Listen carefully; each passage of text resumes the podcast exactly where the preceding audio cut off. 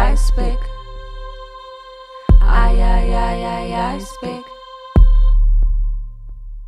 In Praise of Folly was written by Erasmus of Rotterdam in 1511, in first person, as if the fool was the one writing it, talking, in feminine. I speak. He writes. She speaks. Always with that obsession gendering illness. Erasmus speaks from first and third person, from her but him, only one or two. Folly proceeds with her soliloquy, like a child disengaging the someone, disengaging the we, by using the sweet I.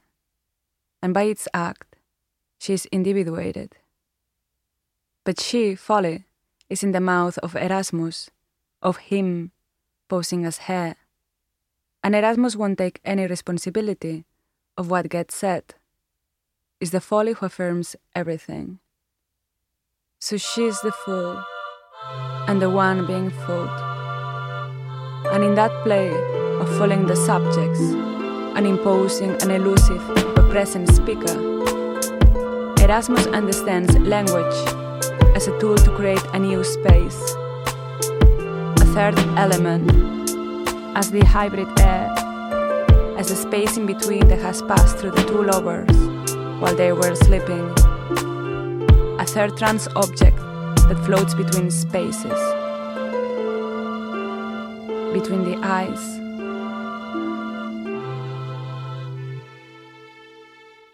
Folly emerges with words. 1. Folly from Justitia's mouth becomes very hairs, very crazy. 2. Folly's wisdom of life, resignation, and benevolent judgment, and very hers. 3. Folly is created with her own speech and loves to have an audience. 4. Folly is becoming while she talks. She's always working so hard. 5.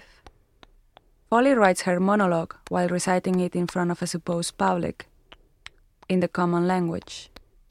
Always in the common language. Erasmus began to write in Latin from a very early age, renouncing his mother tongue. He was a stranger in his country. He was a stranger in his own language. He exiled. Rooting the land, the tongue. By staying on the sofa, a mobile and wheeled sofa although it doesn't have to move geographically. By writing for a supposed public that is not even present, to be constitute when it appears, and to fade out when it disappears.